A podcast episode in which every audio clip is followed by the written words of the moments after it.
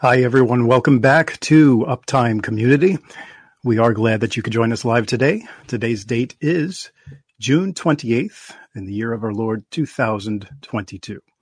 I'm Greg Messina, and if you are new here, we are a community of believers that are actively studying the Holy Bible and looking forward to that glorious appearing of our Lord and Savior, Jesus the Christ, the Anointed One, the Messiah, our Lord and Savior.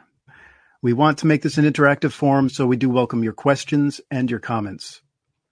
Today, we welcome Doctor Dale M. Sides from Liberating Ministries for Christ International, or L M C I.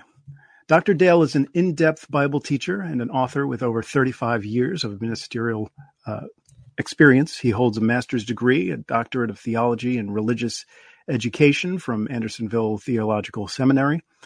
He is also a member of the Founder's Circle of the International Society of Deliverance Ministers.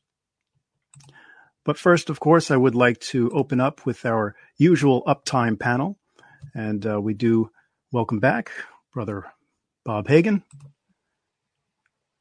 Good evening. Good great evening, to be Brother. Great to be here tonight. Great I'm to have ex- you again. I'm excited about having Dale on here. It's gonna be I'm fun. Sure you are. This is a uh, longtime friend of yours. Oh, I've known Dale for many years. Yeah. Oh, that's great. Great. Um, and so also we bring back Brother Kevin Huckman. I'm so glad Kevin's here. I, you know, it just would have thrown me completely off if he hadn't been. You know, it's not surprising that you're friends with somebody for a long, long, long, long time. Uh, I, lo- I love you, brother. I really do. You set yourself up right off the bat here, so that's gonna, it's going to be an easy night for me, Greg. Appreciate that. Yeah. Yes, you're welcome. Uh, and, of course, Brother Bob Barber. Yeah. Yes, I'm here again. I'm yeah. excited again. and, and you're excited. So Good. You're excited about, about that. You're, yeah, you're excited this time. All right. You're, you're always excited, Bobby. Yeah. You're, sometimes you're a little too excited. To be honest, that's fine. No, I want you excited tonight. You should be. This is going to be. Bob's great. been Bob's been busy doing videos. If you guys checked out his last video, that thing I think Bob was marinating in your brain for months. Mm-hmm. Yes, it was. I was marinating in my brain for months. That's a great way of putting it. I started something like that uh, months ago. I think back in January, I started making something like that, but then it's like. No, no, no! I jumped the gun before, and I should have done that.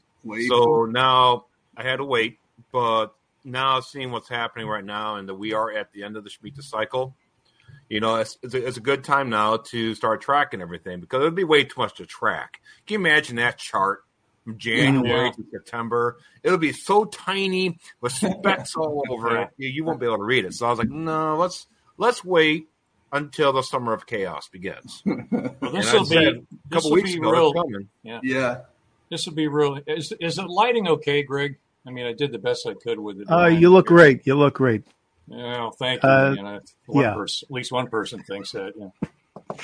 Well, but we're going to introduce uh, Doctor Dale on. Uh, first, of course, the verse of the, the day from Bible Gateway dot com. The Lord is not slack concerning his promise, as some men count slackness, but is long-suffering to us word, not willing that any should perish, but that all should come to repentance.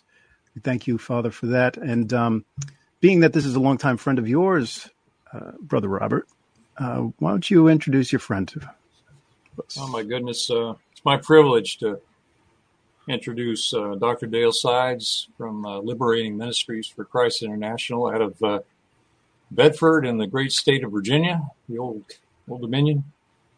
And uh, I, gosh, I, I'm trying to remember the year that I first met Dale and Vicki, and that was a long, long time ago. And uh, I've known him for many years, and I've um, sat under his ministry teachings. Uh, he's he's got a, a, a tremendous knowledge of God's Word. Uh, he's written many books. He's very he's a very humble man. Uh, he loves the Lord uh, with all his heart. I'm just uh, every time I think about him, I get I just I start getting real choked up because he's he's means a lot to me, always has, and um, along with his wife Vicki, they're wonderful folks, and uh, I think it's going to be a terrific night for everybody. They'll you'll learn an awful lot about the Word of God tonight and uh, the heart of a man of God. So with that, I'd like to invite Dale to come on here. Here you be. Hey. That'd be me. I was trying to figure out exactly what to say about you. I know you, I know that you and I have known each other for probably, what, three or four years? It's been th- more than thirty, right? Well, I know I met you and Brian was fifteen years old. How old is he now? forty-five? No, he's forty-two. forty-two? No.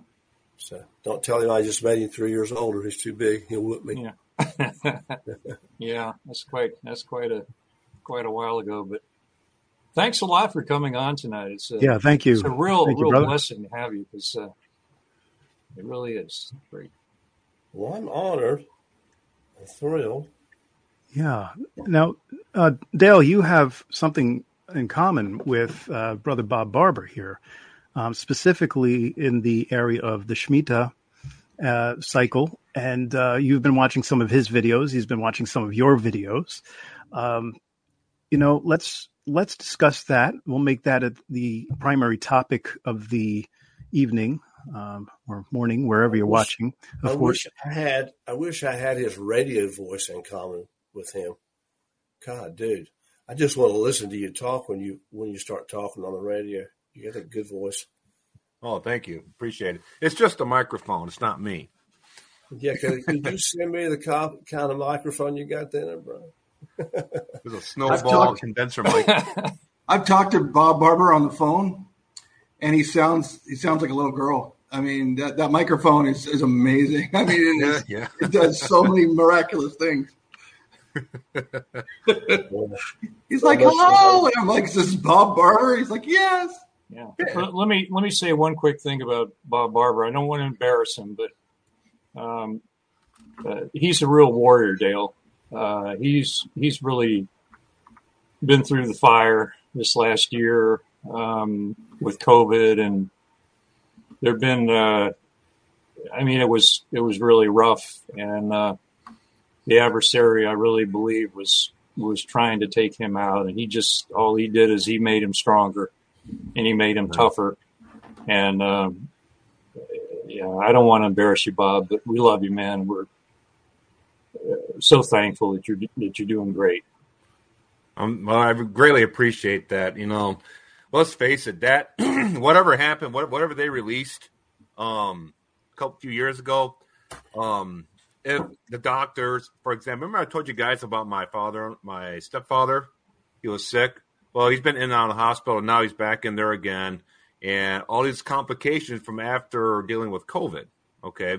And now he has his clot in his heart now, and he didn't get the he didn't, he didn't get the shot to the arm. I'm not going to say the word. But he's really fighting for his life now, so if everybody did, just keep him in your prayers now. But let, let me tell you something that's very unique about the Holy Spirit, and that is everybody in my family, he was at, our, he was at um, my, my mother's house and went there. And we all met up for my mother's birthday. Okay, it was on June twenty-first. And he was there, and he was just looking very weathered. You know, this thing is really coming after him. And you know what? When I, when my wife and I, which I believe like we're the only ones there that were filled with the Holy Spirit. Okay, and I think he is, and my mom is too.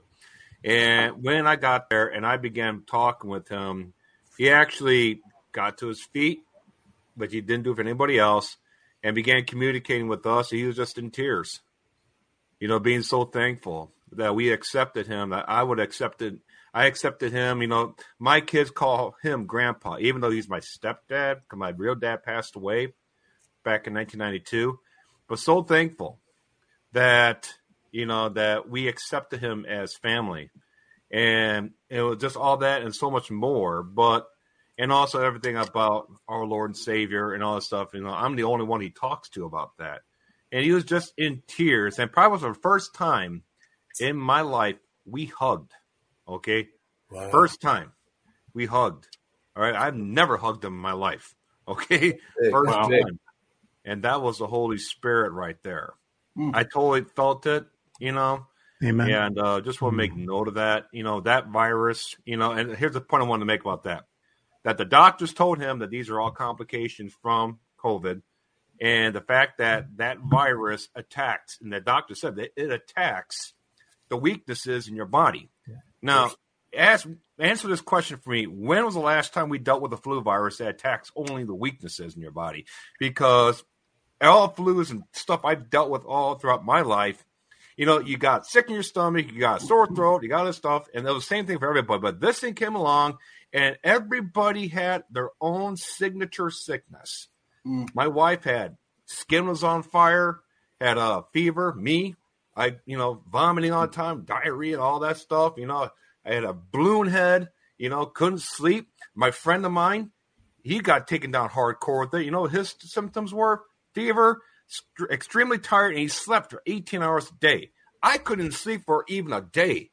Mm-hmm. Okay, so this thing was a complete bioweapon, which, by the way, released in twenty twenty.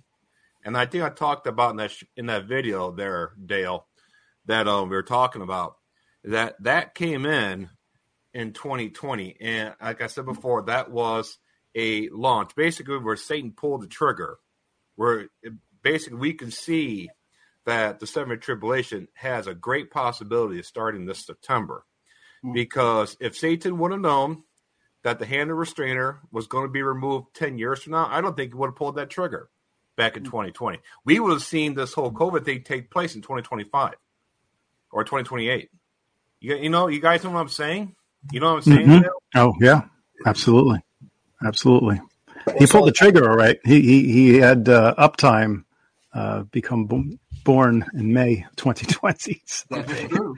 We're, we're, uh, we are feel very, very confident that the Lord God's hand is firmly ensconced on the helm of our boat, and that he will guide us through these things. I was going to say t- tonight, man, don't tout me for anything that I know. I mean, I, I was absolutely dead convinced that we were going to get out of here on, on, on Rosh Hashanah of nineteen ninety-nine. I mean, man, I'm, you know, I'm going, God, I know we're out of here, man, because I've seen Hagatucky and Hale-Bopp, and, and I'm saying, you know, this is, anyway. So my kids still remind me of that. So of course, I try not to be too ironclad in, in my opinions. Yeah, twenty-three years now onward. Um, it's amazing. Like uh, we we talked about this before, Dale. We were like, uh, you know, we, we at the same at the same time we have the same the feelings like can't we, we, we can't believe it's taken this long. Yet when you look at it, you're like, of course, all these things had to happen. You know. So it's it's like every year it feels strange that we continue onward, but we keep on seeing more things that are pointing to the the seven-year tribulation and Daniel's seventieth week. I mean, things line up more so every single year. Now, if we were all looking at it and things were falling apart and Israel all of a sudden were, you know, buddy-buddy with, uh, you know, Iran and And, and Damascus was like, had no threat whatsoever on it. And we'd be like, hold on a second here. It's, things are going backwards. But every year we progress even just a little bit more into, into that transitionary period and, and, and more of the, the beginning of sorrows. I mean, the fact that famine, the, the word famine has been used so much this year and um, pointing to a near future famine. Uh, You we haven't heard of that. I mean, we heard you hear about famines in countries, but like worldwide famine, that's what that hasn't been talked about. And I don't even, in my lifetime. And uh, so, I mean, the, the simple fact is that we're getting closer and closer every day.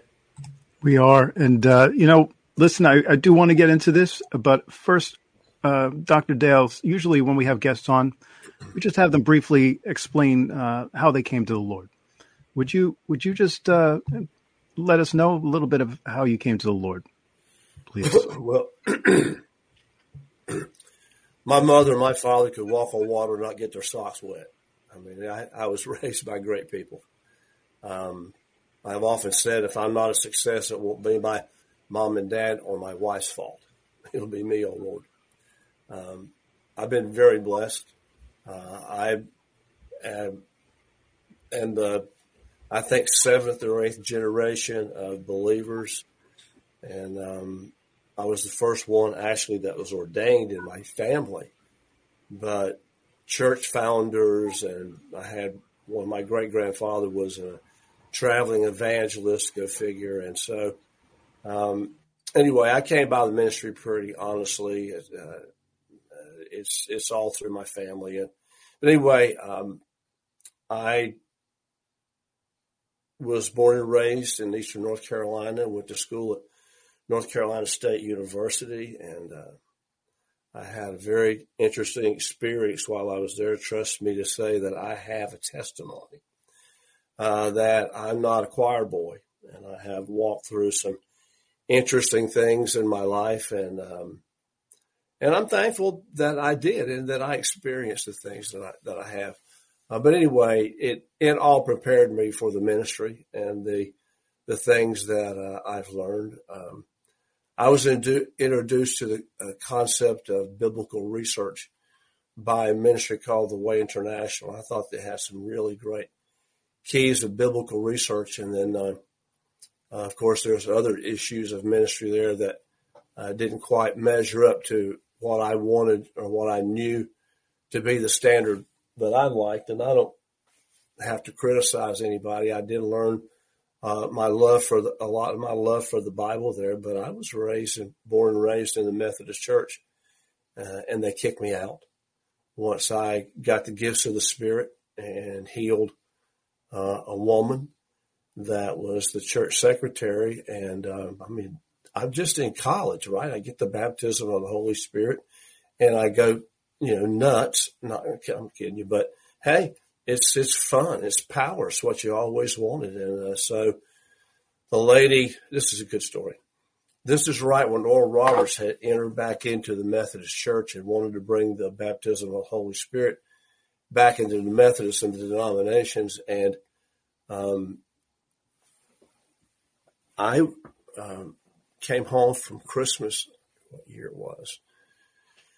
seventy-three, or I don't know. But anyway, I came home for Christmas, and Mama said, Dale, would you, could, could you pray for Doris? She's got something wrong with her kid. And she said, you believe in the Holy Spirit? And I said, sure, I believe in the Holy Spirit. She goes, well, can we go over and pray for her? I said, no, you bring her over here. I'm not chasing sick people all around town.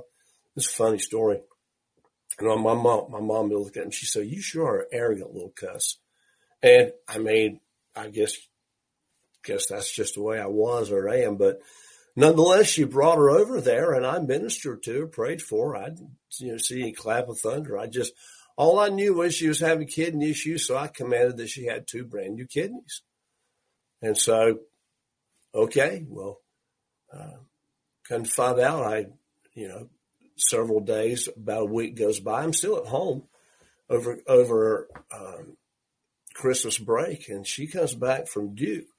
They only, they only had dialysis on certain places in the state then. And she's hooping and hollering, yelling, calling my mom. And come to find out that when she got there, she they they she didn't need dialysis, that both her kidneys were functioning perfectly. And what was such an amazing thing about it was she had had one taken out already. And she had the scar where they had said they had cut it out. But now she's got the x-ray of two brand new kidneys. So she made them. Buddy, if you ever wanted to get anybody saved, get this woman saved. She was the church mouth, not the church mouse. And she blew, she blew that miracle all over eastern North Carolina. It was a good thing. It was a good thing. And so I got sort of asked, excused to leave. And, uh, but it was okay. I, I, I didn't mind that rough exit and the, because I landed on my feet and just kept on moving. But the, the baptism of the Holy Spirit has been a big part of my life. And um, I've done a lot of overseas ministry work in India. I've done a lot of deliverance ministry, and I cast out a lot of demons there. Really enjoyed it. I got a background in, in outdoor recreation, so I've always sort of looked, looked at it like hunting demons and fishing for men. So I've just had nothing but one big safari my entire ministry time. So um, I really have been blessed to have a fantastic ministry. Uh, it's it's been molded around who God has called me to be. I haven't tried to shape the ministry in any way. I mean, I'm a warrior. I'm an apostle. Uh, I, I'm not not really extremely pastoral. You know, aside from if you're really close to me, then I'll, I'd love to kill for you. You know how that goes. But um, I did a lot of work uh, in the deliverance field for a number of years. And then I guess about ten, twelve years ago, uh, I was fishing in the United States Open for king mackerel off of Wilmington with my buddy Rick Stoker. And I'm standing in the back of the boat, letting down the out, uh, downrigger. And uh, the Lord spoke to me from the other side of the boat.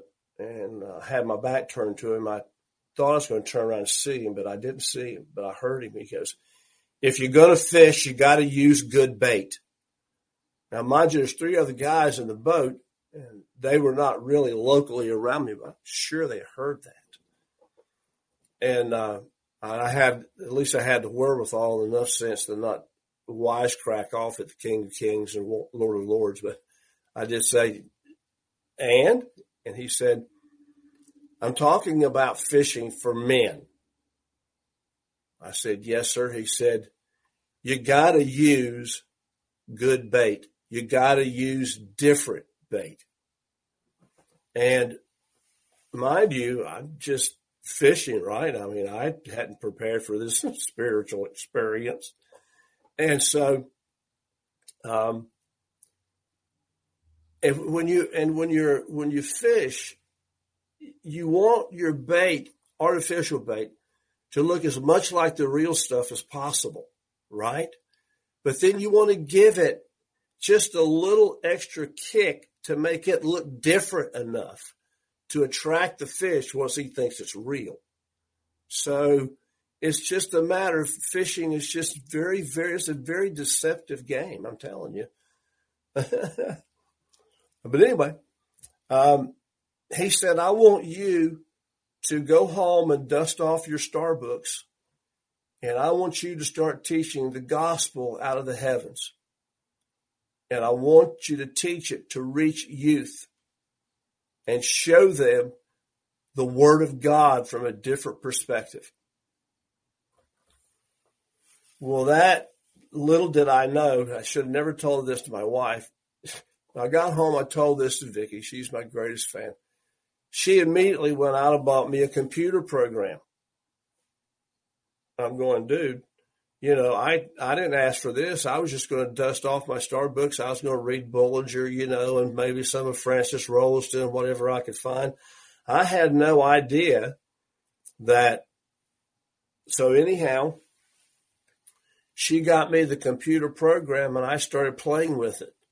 And the whole time, and understand, I've, I have a background in biblical astronomy. I started reading E. W. Bullinger in nineteen seventy-two and read him consistently, his book, for many years. And uh, but I began to marry um, modern-day astronomy with biblical astronomy, and then mixed in with a bunch of Holy Spirit stuff, juice, and spiritual understanding from the Lord. And um, interesting, uh, I named the ministry here, uh, Liberating Ministries for Christ International. Originally, our charter was the Believer's Bible Camp. We operated that way for, oh gosh, I guess seven or eight years. And then we changed it to Liberating Ministries for Christ International because I knew that that's what God wanted me to do. And I knew that, and I, I heard it. He said, you don't need to bring people here. You need to go to them. And um, so that's what I did. Actually, I made a very coy executive decision. I don't want this to run too long, but, you know, I decided I would rather travel and fill up other people's auditoriums than build one at home and have to fill it up myself with other people. So I wanted to teach more than I wanted to administrate. So I decided I'd be a, uh, a hired gun, have gun will travel, and I would travel and shoot. And, uh, but anyway, that's sort of my background. But when I got into Christological astronomy, I, I knew several people But we, I say we, it was it was like the guy that helped Michelangelo paint the Sistine Chapel and got through. He said, he held a ladder and he said, look what we did. You know, but these guys that I work with are the real brains, but we had, you know, we have our own uh, computer program built, our astronomy program that NASA uses for consultation for accuracy. We have an entire have an entire branch of our ministry built that help people understand how to read the Word of God in the heavens. Um, but it's really been breathed on by the Lord um, for it to progress as much as it has.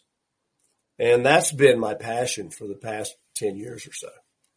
Um, and went back to Indy and taught it several times. And I'm still passionate about it.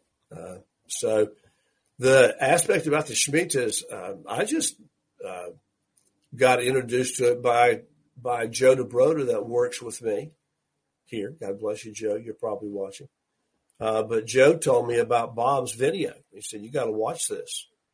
So I did. I said, you're right. I got to watch it again. And so I said, you know what? I got to watch it again. And uh, but obviously I was familiar with the Shemitah term from Jonathan Cahn's book. Um, I was I had been a little confused, and I still may be some, about where the Shemitah years change. I mean, I've, I've been a calendar freak uh, for so long. I'm paranoid when it comes to any dating. Um, I think everything is wrong except what I think. I'm kidding, but I did find the birth sky of Abraham. Abraham was born February twenty-seventh, eighteen fifty-three B C. You can write it down. Check it with him when you get to glory. So I got his birth date down. But anyway, uh, I've had a glorious time uh, teaching in Christological astronomy. And I guess in one regard, naming the ministry Liberating Ministries for Christ International really summarizes, I've been a real destiny hunter for people. Uh, I've been, well, being a teacher. Why, why do you want to learn calculus if you're going to be, you know, somebody that doesn't need that, right? I mean, it, it's, it, we have an individual curriculum. And, and, of course, surprise, surprise, the only way that we can have this curriculum is for the Holy Spirit to lead us and teach us. But guess what, dude?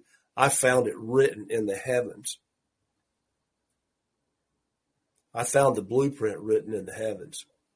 God never leaves himself without a witness. Never. And he didn't. Anyway, that's a little bit of my sordid background. And, um, I'm married to the most beautiful woman in the world, and we together, by the grace of God, created four daughters. It's better than look, better looking than she is. And we're just extremely blessed. They all live close by. Our grandkids are close by, and I'm, I'm really doing well. I just recently had a little bout with my health, and the boys are back in town. And it feels good to feel good.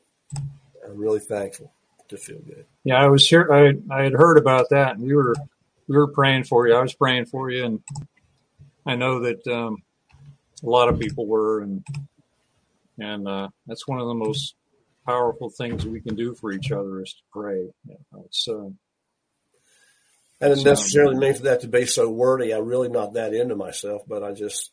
Yeah. Oh, no. It was happy for no, no, not at all. That was great. Thank you so much for that. And uh, it, it's great to hear that, you know, that you have been through so much uh, in your walk, especially experiencing things. And that, that was great about the bait, brother. I've never heard anything like that before. So that really took me by surprise, but in a, in a very, very positive way.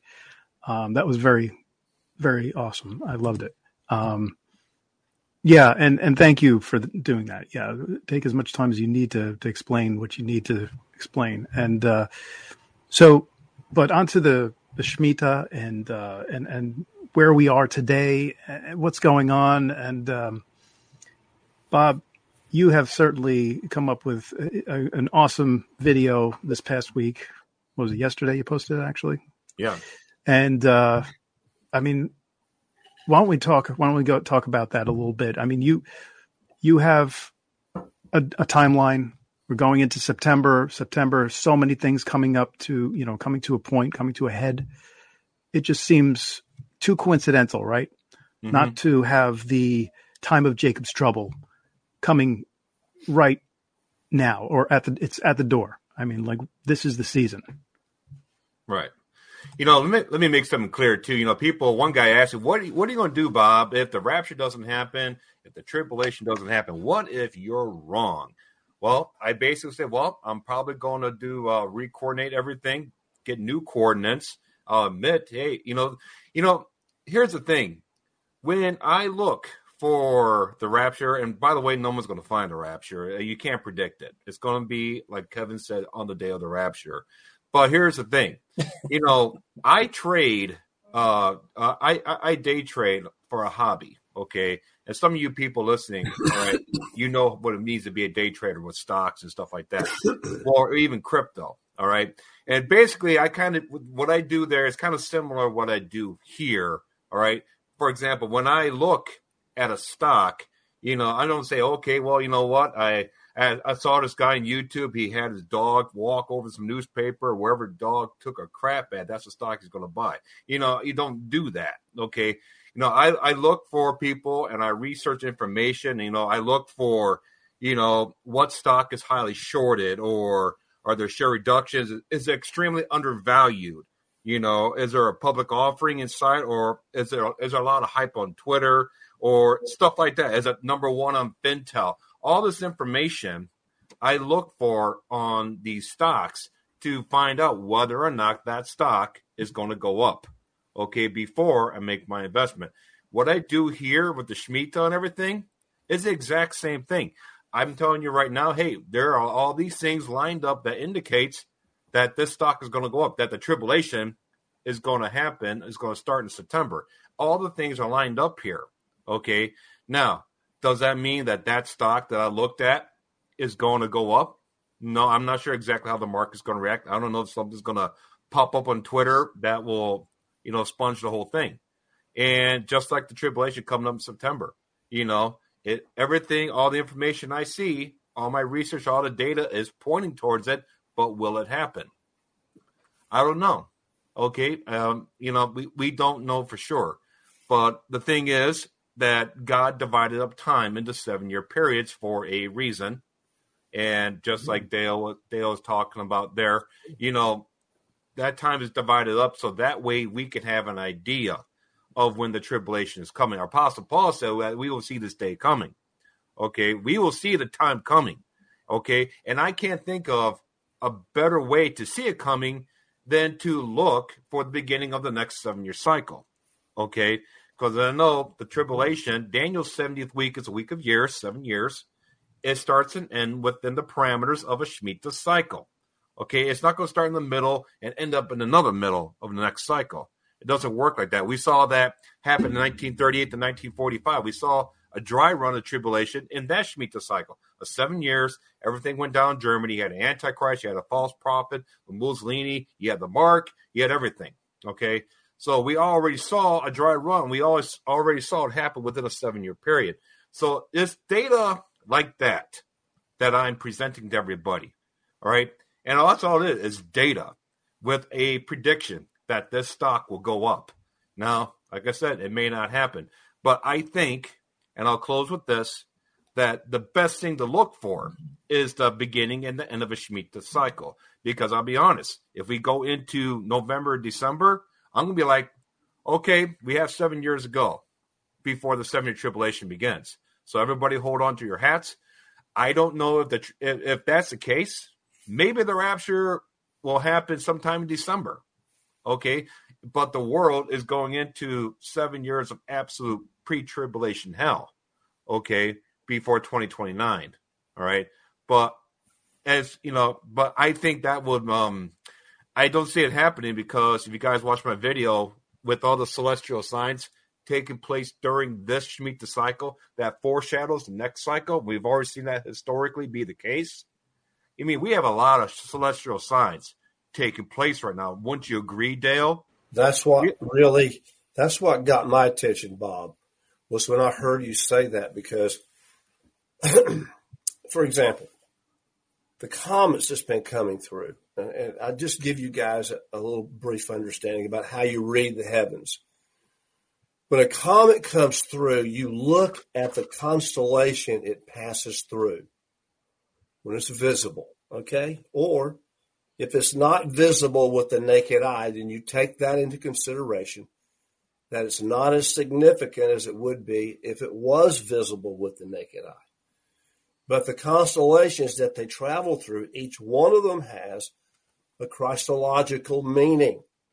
And this is how you interpret the heavens. It's not gobbledygook. It's really, it's really scientifically spiritual is what it is. Um, but for example, so when Bob said what he did about these things coming to pass, I've been watching since the Tetrads, obviously way before that, but watching, you know, since two thousand fifteen, the beginning of the Shemitah cycle and all of the signs that I've seen happen in the heavens, and they're all saying that Jesus is coming back to kick the devil's fanny and to establish his kingdom and to um, indict the evil ones and establish justice. And one of the major key words that has been flowing congruously with all the messages has been justice. You know, but it's been the Lord's coming to bring justice. And um, the Christmas comet, uh, Neo-wise, was twenty uh, July of twenty twenty. Uh, it is the third brightest comet and a significant comet in the past twenty-five years. The other two have been Hale-Bopp and High-Gataki, ninety-six and ninety-seven, which intersected in the forehead of the Medusa and the star Rosh, Rosh Satana. God, one of the nastiest places in the heavens. In Passover, I said, well, this is it. We've initiated the assault. But but going back to two thousand fifteen, uh, and again, Brother Bob said this relative to the, you know, the more significant sign that you see take place. I think you said this. If you didn't, I won't say it for you. The more significant sign uh, that happened during that Shemitah will be one of the first ones fulfilled at the beginning of it. Uh, if you said that, but if you didn't, I want to con- I want to consider that, because um, I think what happened September twenty-third, twenty seventeen was huge. And and and and, and you know, I did I did a video on it. I did another video on it that showed the absolute absolute fulfillment of it, and it came and went like somebody that lit a Roman candle, and the sucker went out and didn't didn't go off. And I'm sitting there with scratching my head and going, look, have I just completely missed this whole thing? But I knew, Bob, that these things were not being interpreted on the day that they were happening. Mm-hmm. Now, certainly there was ex- there was exceptions to that. Like, you know, whenever Mars was in retrograde, um, during during the sixty-six and sixty-seven war, you know, it was in retrograde at the Antami raid. I mean, it's always in retrograde when Israel is attacking or war. It's just, there's things that happen immediately. But this is a prophecy of the heavens. Listen, even when Jesus was born, there was comets and stuff that was going on and light shows around them going on at that time, I'm sure, because it's recorded uh, in the astronomy history that we have. But with so many different things that could have been his star, you have to look at the entire panorama and context of the heavens to be able to determine what that is. and it's still up for grabs. And so anyway, I'm looking for the the sign of the coming of the Son of Man. And um, that's what I'm looking for. And um, the closest I've been able to find it so far in the heavens has been um, September eighth and ninth of the year twenty forty. Um, every planet is massed in the womb of Virgo. Virgo is the kingdom planet. I have a video I did on it. You'd, you'd really enjoy watching it. Um, but it's in the womb of Virgo. Every one of the planets. Now you see, we're having a planetary parade now. This is another illustration of the timeliness of this. But the planetary parade now, okay, and everybody's, oh, this is, this is, there's all this stuff in the sky. You know, well, here's what it's saying, okay, and there's a message for it if you know how to read it. But Saturn is in the back part of, of, of Aquarius. Jupiter is in um, is in the front in the, the the front fish of Pisces.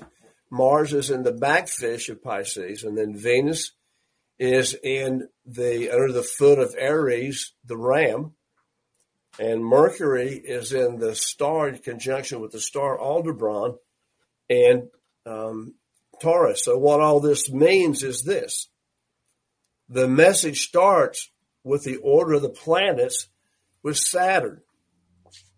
Saturn is the destiny planet that shows, well, shows destiny and service. Is coming out of Aquarius, which is the, the good news bearer. Here's the good news. The King of Kings and Lord of Lords is returning. Now, the next planet is Jupiter, visible with the naked eye.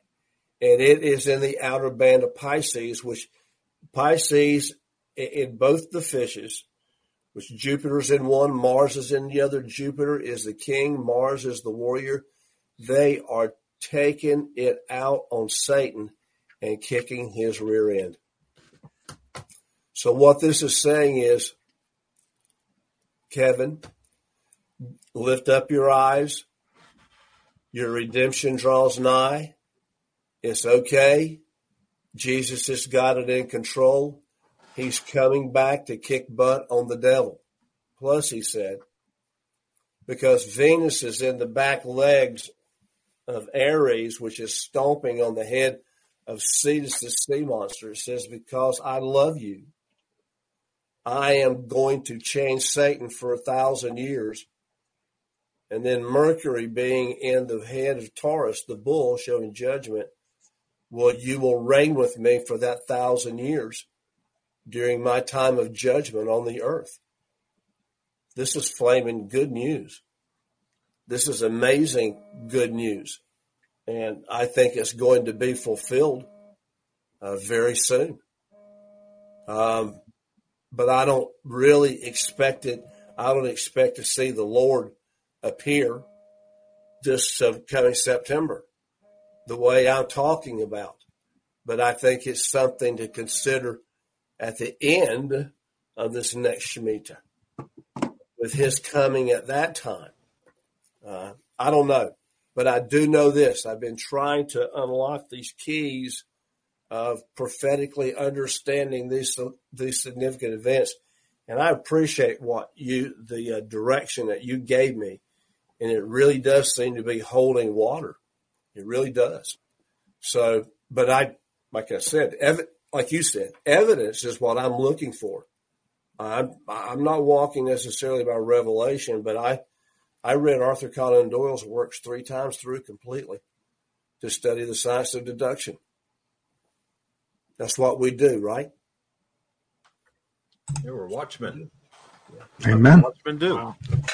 We're not always right. Right, Kevin? we're, we're, I mean, when have we ever been right? wait, a, wait, wait a second. We've been right before. We have? Yeah. That's awesome. Well, we're, we're, listen, we're, we're right about the, the, the, the things that are important. And, right. and let's be honest here. I mean, the the the, ti- the timing of the rapture and attempting to figure out exactly when it's going to be is um, is, a, is an exciting vent, uh, venture. Let's be honest. It's uh, it's you you get a, you get. And the only way you can do it, right, Bob, is like by watching all these different things that are going on, and and that's and that's exactly what we're told to to do. I mean, we're supposed to be watching uh, so that we're you know make sure that we're not deceived, that we are uh, taking everything in, that we're looking up, like Dale says. We're not looking for salvation here on Earth. We're not looking for you know uh, a uto- to build a utopia here. Um, I mean, when Christ comes back to rule and reign, we are going to come back and rule and reign along with him.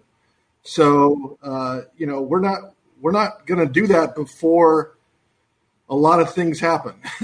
and uh, so we are looking up because because the Bible clearly states that Jesus is going to descend from heaven. And with the voice of an archangel and the trumpet of God, he is going to call us to be with him. It says, we, the, the dead in Christ rise first, and we who are alive and remain are caught up together with them in the air to be with the Lord. So that's what we're looking for. That's why it says look up, because, I mean, Jesus said, if uh, someone says, Jesus is over here or Jesus is over there, do not believe them, you see, because Jesus is not going to come back here, uh, you know, in a mystery. And, and, and no one's going to know unless somebody tells you, oh, Jesus has come and he's over there. Now, first of all, the rapture is going to be a very public event. Bob's talked about that. Like when there's these transitionary periods between uh, different time, call them dispensations, if you will, like there is a big event that occurs that basically marks the end of one and the beginning of another. The rapture is a gigantic event. Gonna, everyone is going to know that, the, that it's happened. And then that's but way before, of course, the actual second coming, because when Jesus comes back, he's coming with tens, thousands and thousands of the saints. That would be us. And he's coming back and he's going to touch down, and there's going to be a gigantic earthquake that's going to occur. I mean, believe me, people will know when the second coming happens. Uh, there's a lot of stuff that happens when the second coming of Jesus actually occurs. So those things are public events. They're they're not going to take anybody by surprise. So listen, sure, they're going to take people by surprise, the ones who are not watching. But the ones who are watching, we're not going to be caught unaware. And that's what the Bible continues to say. It says, you, are, you, you do not dwell or live in darkness. You are children of the light. And that we're and, and uh, we're not going to be caught unaware. We're looking for the rapture. If the rapture happened right this second, we would all be like, okay, yeah, absolutely, we're ready to go. If the rapture doesn't happen, people will ask you, Bob, hey, what if the rapture doesn't happen in September? What are you going to do? Oh, Bob's going to fall away from the faith. That's it for Bob. He's done. He's, he's, you know, who knows what he's going to do? He's going to go turn into a Hare Krishna or a Buddhist or something. Bob, is that your plan? No, of course not. Of course not. Bob is going to continue to watch. He's going to continue to put the pieces together, and he's probably going to come up with some other date. You know, uh, one of the things that I appreciated whenever I told you earlier, the video I just saw that you used um, the celestial activity, the earth activity, and man's activity. Mm-hmm. I use the same thing when I talk about the word of God written in the heavens. I mean, why do you believe the Bible is true? Um, well, because my Sunday school teacher told me. Oh, well. No, actually, well, why do you believe it's true? Well, because I have a witness in my spirit that I believe is true, and that's good. But, you know, Jesus said in the mouth of two or three witnesses, every truth is established. And what I tell them is, you know, you need a three-legged milking stool, pal. You can't just develop your opinion in, in two points of view, because if you're going to Uh, triangulate your position, guess what? You need three points to mm-hmm. find out exactly where you are. And so I think that the the word of God written in the heavens is our third triangulation point. I have no doubt but what we have the witness of the Holy Spirit within us that we're born again, right? I mean, Greg, I mean, we feel that, right? There's, that's real. But aside from that, how do you know the Bible's true? I mean, how do you know? How, why do you believe what you believe? Well, I'll tell you, a little personal testimony here. The research that I got into before I did this stuff in Christological astronomy was I did a very deep research and dive into children of the devil and wrote a book on sons of Belial. I could never find one written before or since. Wrote on children of the devil, then studying war, then closing gates of hell. I just, I dug into their crap. I ate it. I learned what they learned. I ate their bad dope. Mm-hmm. I wanted to know what they believed and why they believed it and, and how to sink their freaking battleship. I learned how. I'm doing it today with Christological astronomy. I'm mm-hmm. blowing holes in their bow daily, baby. Yeah. No doubt. Yeah. No doubt. But, and, you know, I'm just. And, uh, mm-hmm. Yeah, no, I love the way that you, you, you describe that, you know, Christological astronomy, because that's what it is. It's not, I know some people are going to probably see this and they're going to say, oh, he's getting into New Age, he's getting into Zodiac and this and that. He's an astrologist. But that's not, yeah, you're, yeah, but that's not what's going. That's not what this is about. Um, I mean, Satan will definitely take what was already created and use that for his own purposes, his own means, and create a zodiac and and things to mean, you know, you know, you have the horoscope and all of that. Uh, I've studied into this area too, and I, I know the difference. I can discern the difference between the two. Obviously, you you can as well, and and. Um, I just want people to be aware that this is completely separate from any type of uh, horoscope, uh, astrology. Uh, this is not, I mean, where we go, we go, we can go back to Genesis, right? Um, Genesis chapter one. Why don't we just bring up the verses right now? So uh, you bring up Genesis one, fourteen, right? Fourteen through fifteen, and there's God said, "Let there be light." Mm-hmm. This, mm-hmm. There's a big difference between this, Greg, and relying on somebody to interpret the positioning of the stars to tell your future.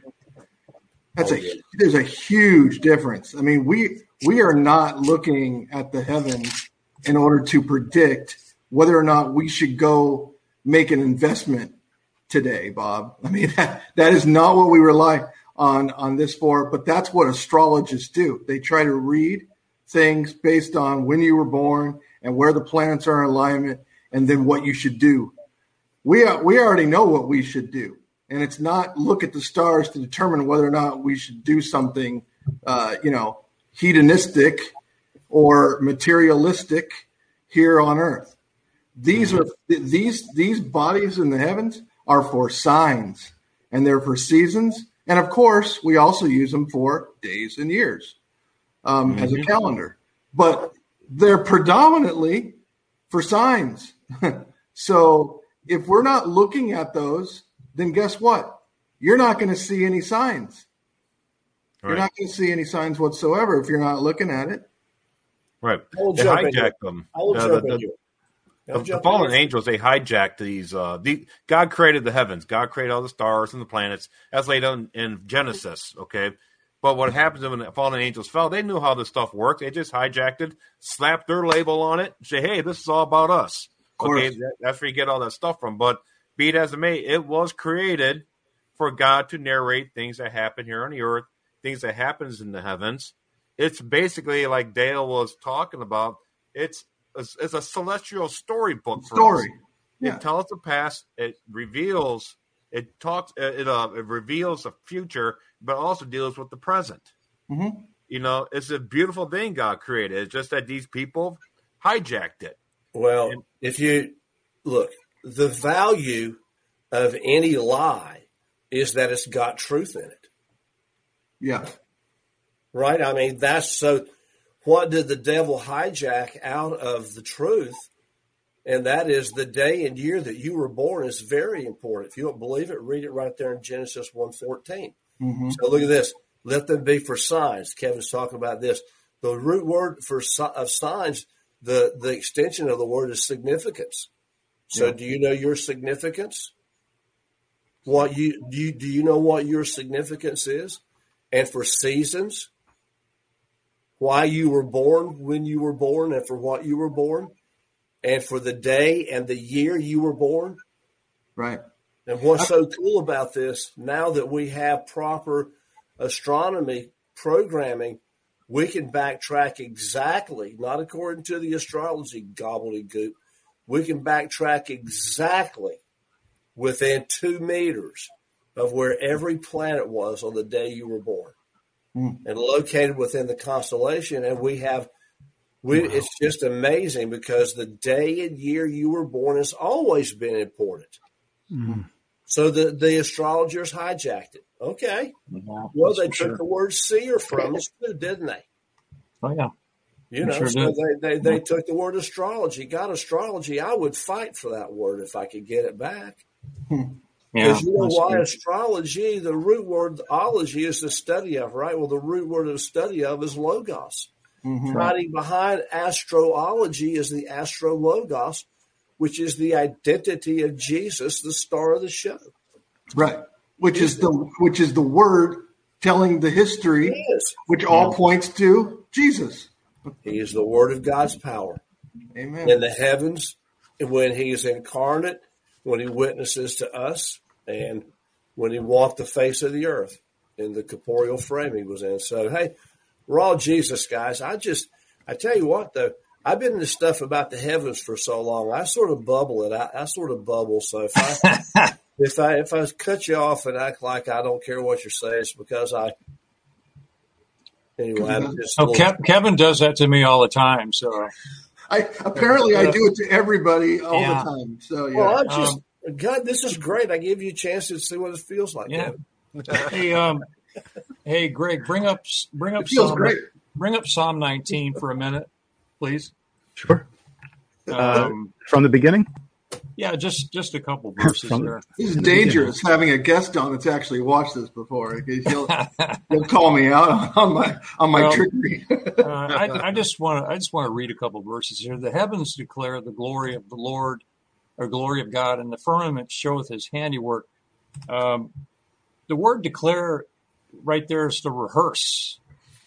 And, uh, you know, you've been talking about how um, the planets and everything, and there's, uh, you know, the time, Dale was just saying, the time you were born is significant, and you can, uh, you know, it, it, it wasn't, you know, just it wasn't just a haphazard thing. The day you were born, the hour you were born, things like that. But the heavens, it, it's um, the words written in the stars, day unto day. Utter speech, and night unto night showeth knowledge. There's no speech nor language where their voice is not heard. Their line is gone out throughout all the earth, and their words to the end of the world.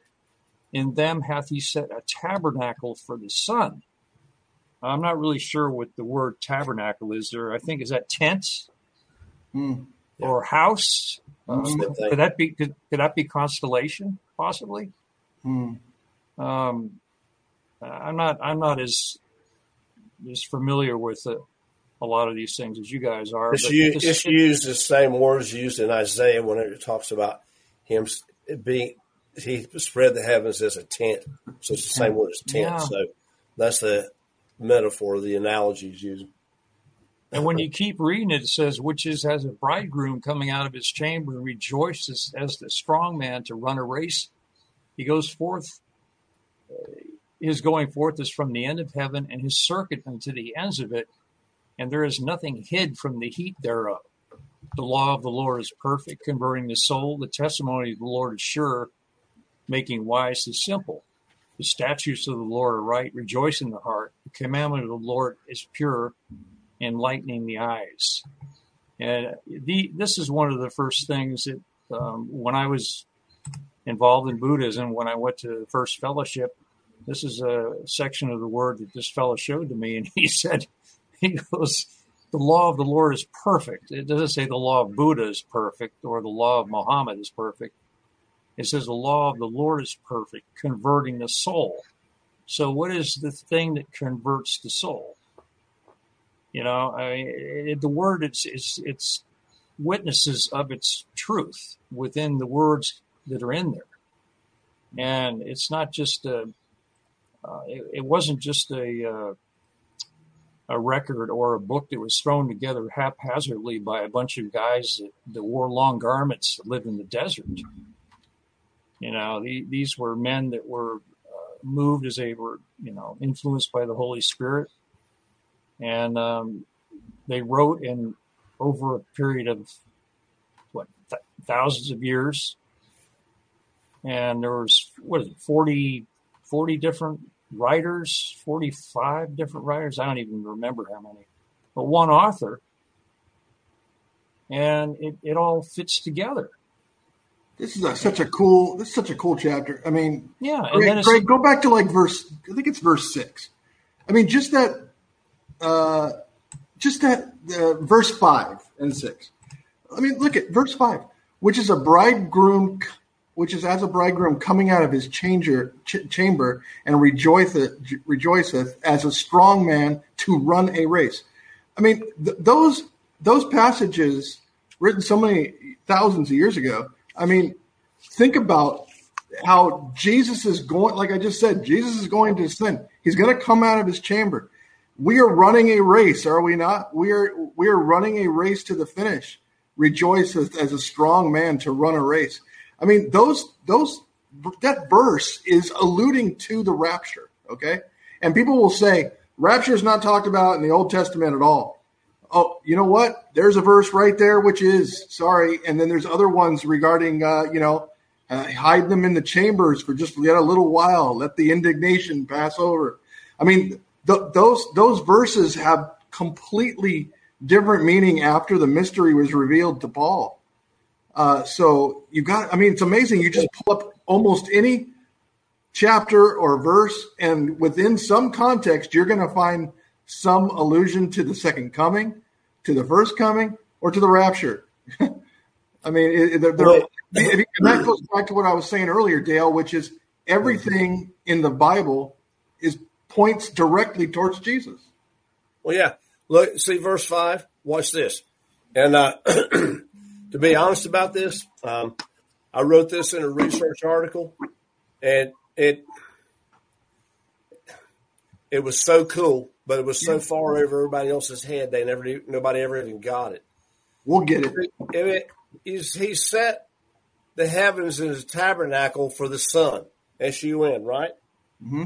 Which is who the sun is as a bridegroom coming out of the chamber and rejoicing as a strong man to run a race. Now, if I had my planisphere, which I could show you, I have it, I could boot it up, but there's only two instances. Now, the sun intersects twelve constellations, okay?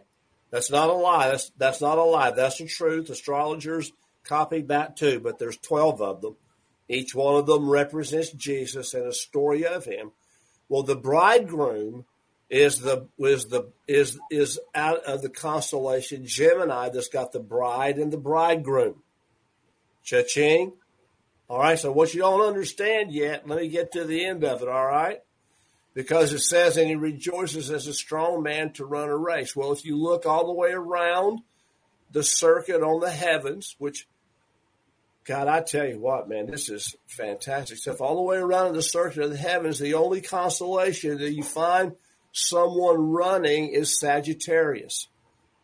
Wouldn't you know that the Milky Way intersects the ecliptic circle at Gemini and at Sagittarius, and that right at the bow, the point of the bow of Sagittarius is the center of the flippin' dang Milky Way that we were all in giggles and shorts about in the year twenty twenty, in the year twenty twelve, was written about by King David as a shepherd boy on the side of a hill, and it said that, that it's centered, and it mm. shows the center of the sun running throughout the heavens, and it ends up back at the galactic center measured by the winter by the winter solstice, and it's hidden right there in the Bible, and nobody even knew it because of the, the, the symbolism of the bridegroom and the running man. It's written in pictures. Look how deep that verse is. I mean, it, it's it's so deep that he that Dale's got all this information. I point out that it, it's it, that it alludes to what Paul talks about. Dale's saying the same exact verse actually points to the galactic center of the Milky Way. I mean, look how deep this these passages are. There is no way a human could just write this out of thin cloth. They have to be inspired no by God, doubt. by the Creator. Mm-hmm. No doubt. They have to be. I, How I can you deny it? it? Yeah, you, you can't. Goosebumps on that one, boy. You Ooh, yeah, wow. you cannot deny it. That's and I think that's the whole point of, of like where we where we're getting to, which is it's becoming impossible to ignore that this is truth. It's it, it's it's becoming more and more difficult every single day.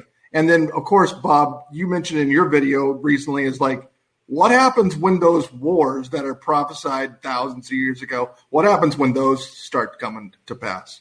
What happens when, and we talked about this as well a few weeks back, what happens when Isaiah seventeen actually comes to pass? It is going to be almost impossible for anybody that's just like any kind of aware to, to ignore that the pages of the Bible are coming to pass as as people are seeing it. I mean, it's going to become, uh, you know, just really difficult to, to to to not pick a side. And I think that's really, I mean, what the tribulation is all about. It is mankind's last chance before the millennium to to, to choose. Oh, oh, oh, oh, oh, oh. I got to tell you this, Bob. Dale, Dale's on it. I got to tell you this. On something. Without question. Without question, the Great Tribulation is inextricably bound to Planet X. Hmm. Oh. Because the trumpet judgments are caused by celestial incoming objects. Mountains falling in the sea, red mist covering the earth, all the water's poison. An angel falls down, cracks the crust of the earth, and the bottomless pit is opened. Men's hearts failing for those things that are coming upon the earth. Right. And so I talked about, Jesus talked about Matthew twenty-four and all this other stuff. But when we start dating and looking at establishing when the Great Tribulation is, I don't see how it can be separated from the coming of Planet X. And, um, mm. you know, I, I'm, I'm trying to do my best to stay current on this and yet not get too far afield. Because, you know, they've got killer dates and all this other stuff from Israeli News Live. And, you know, I, I, hey, listen, I think it's good stuff to be informed. Mm-hmm. However, that's what I wanted to say. From the empirical nice. evidence of the scriptures, I don't see how we can separate the dating of the Great Tribulation from the arrival of astral objects. Asteroids, et cetera. I mean, well, Bob, what's happening right now. Bob, because you, I, I, yeah, I, I seen these things. You know, I've been watching these things in the sky. One, one actually yeah. came over my house and disintegrated. Just you know, just twenty feet from me.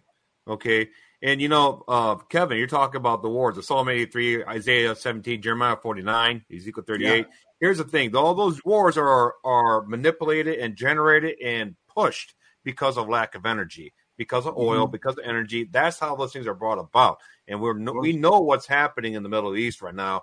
Russia's cutting these guys off, cutting this, Iran, cutting people off.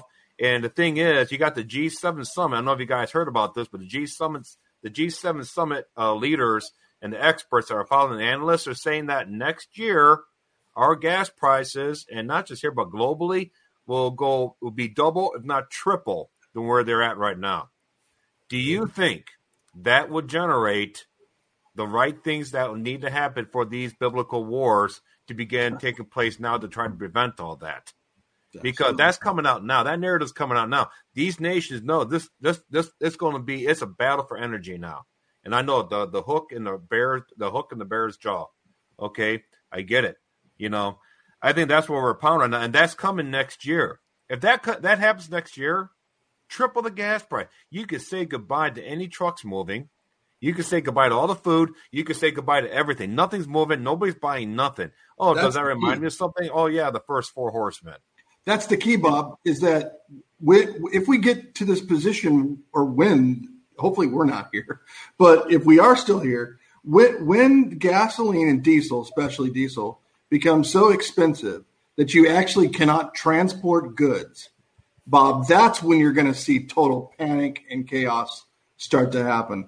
Because like you said, if if somebody's got all the money in the world and they're willing to, to say, I can spend one hundred dollars a gallon for gas, yet they go to the pump and there's no gas there because it hasn't been delivered, what good is their money at that point? You see, right. Then all of a sudden it starts you know, becoming a, a, a, a um, basically a, con- a contest for survival. Right. Well, Germany, Germany showed us exactly where we're going. We're going to go backwards, not toward green energy. We're going back to coal mines. We, Next thing you know, we'll be burning wood, and, and, I, and our and our trains is going up and down the railroad track. Sounds about right. Yeah. So yeah, we're going backwards right as far you know as far as that goes. And that, yeah. that, that that's just the that's just the top of the heap. I mean, we're we're talking about that, that video I made. Remember the uh, the activities of men. You have Nancy Pelosi right now just telling lies now to the American people. She says that, that the Supreme Court put out a ruling against uh, um, was it birth control against gay marriage. No, they didn't. Stop no. lying, Nancy. Why do you keep saying this stuff? Oh, I forgot. You're trying to stir the pot right now. They're fearmongers, aren't they? Yeah. Or uh, t- uh, was it Fuel the Jet, F T J? You guys seen that transform? Fuel the Jet, Fuel the Jet, F T J. Yeah. F T J. You know, trying to fuel the jet.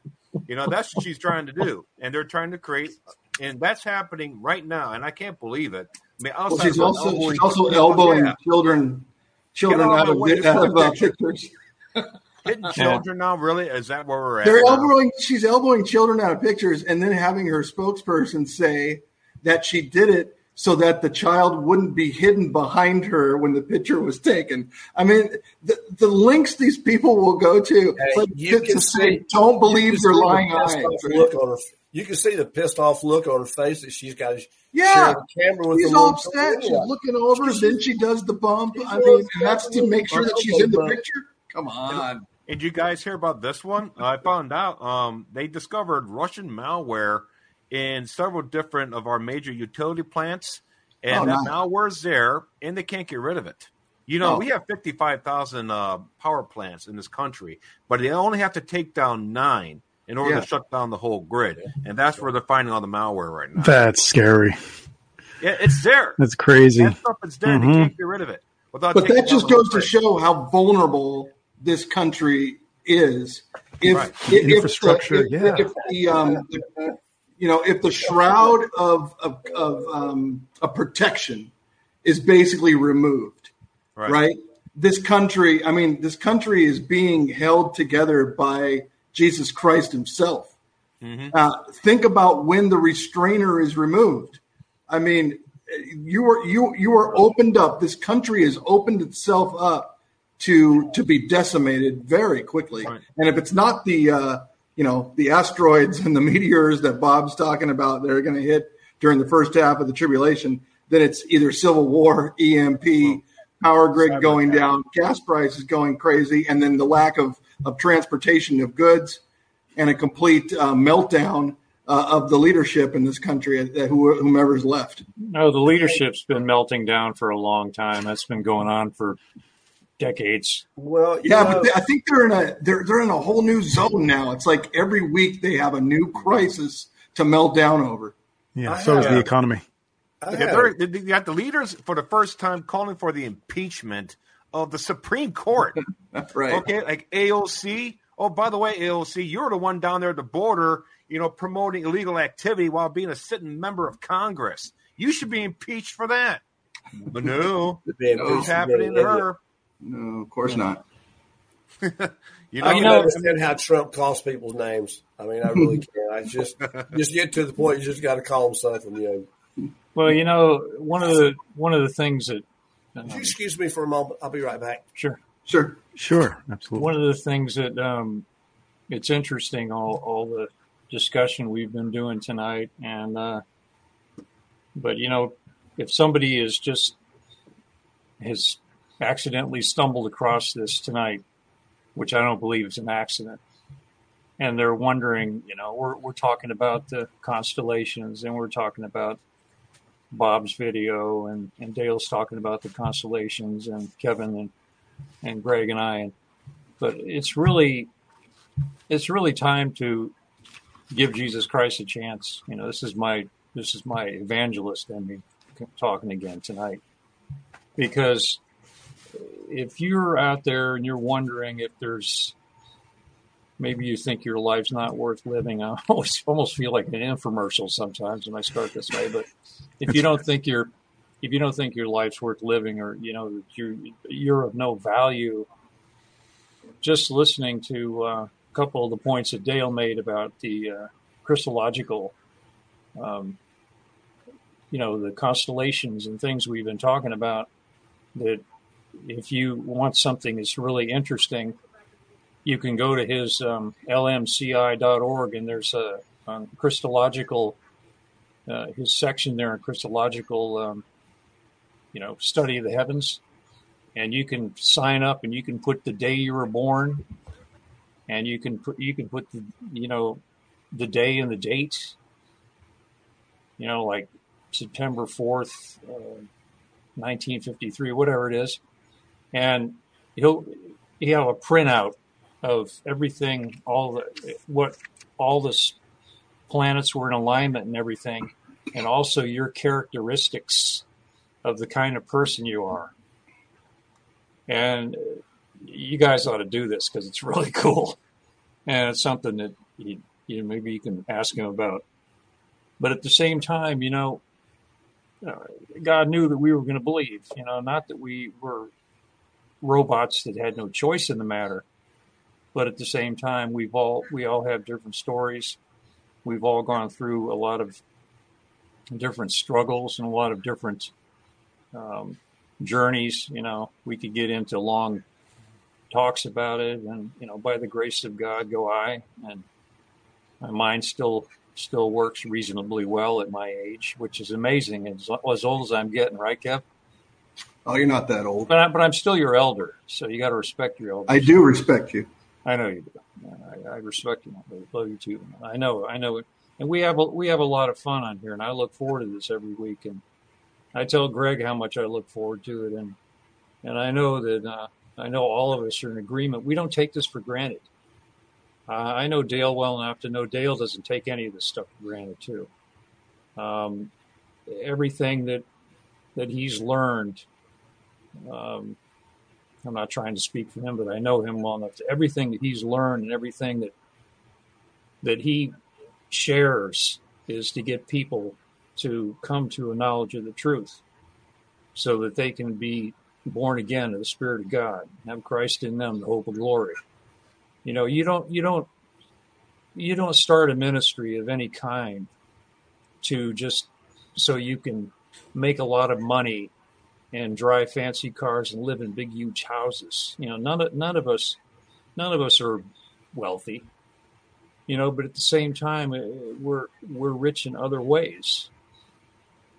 You know, um, Dale, I was, I was talking a little bit of, I, I was, I was just on my evangelistic stool here talking about how, how, um, over the years, uh, you know, we've all, we've all been given, Uh, you know, we all have stories, and we've all gone through a lot of stuff. You know, I went through a lot of drugs and a lot of things like that. But at the same time, I I knew that that Jesus Christ was real when when I when I, you know, when I spoke in tongues. You know, when I had the indwelling of the Holy Spirit, and when I started to understand the truth of the Word.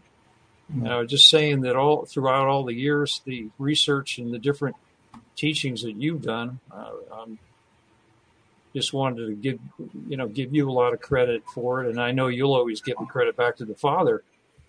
But the teachings and the and the and the things that you've come up with, uh, you're not doing this to so you can have your name up in neon lights in sure Times Square. Money pile. Sure, I ain't yeah. doing it for the money. yeah, yeah. So you. That's right. I know you. You're just like that, man. You should see the car he drives. Oh my God. Come on, up time for the money. Is that what you said? But in any anyway, you know, to to to bring an end to this little rambling nonsense that I'm talking about right here, is I, I think people really need to realize that there is one true and living God. And the Lord Jesus Christ is the way, the truth, and the life. And there's only one way to get to the Father, and that's through him. He says he's the way, the truth, and the life. Either, either the greatest liar that ever lived or the truest man that ever lives. And I beg to say that he told the truth when he said these words. Yeah. I am the way, El Camino, the truth, and the life. And no man comes to the Father but by me. He didn't say but by Buddha or, you know, all these other religious guys. He said, but by me. And his life proved that. His life, his death, his resurrection, and his ascension. And his giving of the Holy Spirit on the day of Pentecost. I mean, there's there's so much stuff that we could talk about. Uh, it's just an amazing thing. And I, I'm thankful because um, when I was a lot younger, I didn't, you know, I didn't know a lot of this stuff. And I, I don't think that we should, I don't, I don't think any of us take for granted what we know. If we just know this verse right here, we're yeah, yeah. I mean, you're in heaven.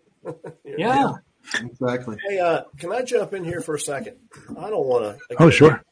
Be you know too pushy on this thing, but oh. I do realize that I sort of got invited to be the guest here. Oh, I wanted to share, but I wanted to share with you.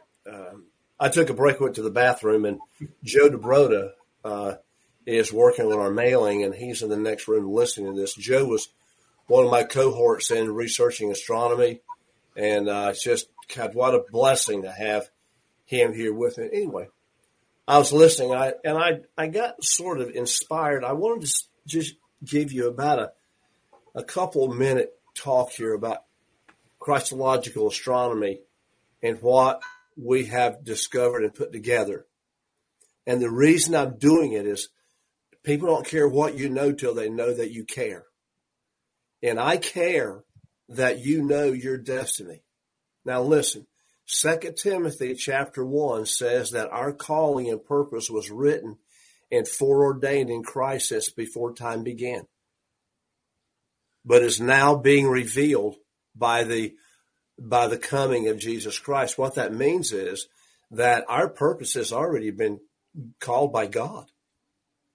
But we're realizing this, that everyone's destiny is the same thing, and that is to become like Jesus. But how Jesus appears to you is different than how he appears to me, because I got a different hunk of the pie than you did. I got the section that wanted me to be this way, and you got the section that he wanted you to be another way. But it's written in the heavens.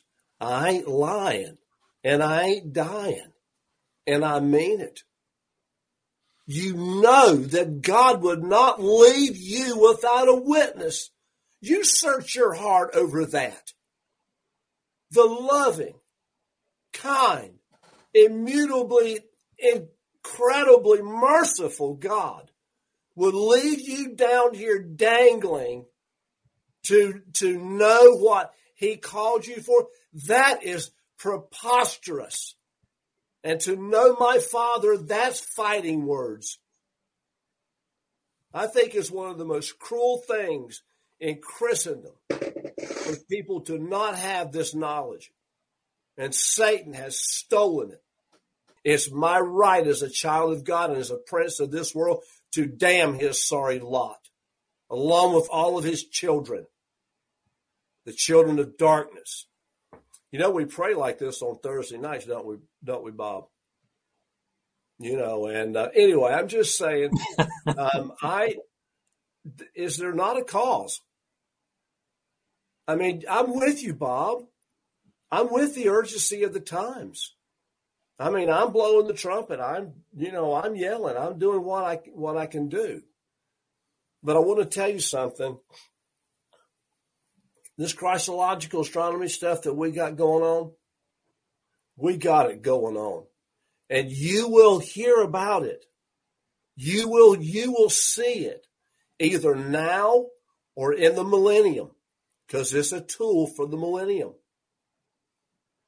It's just unbelievable how this is recovered.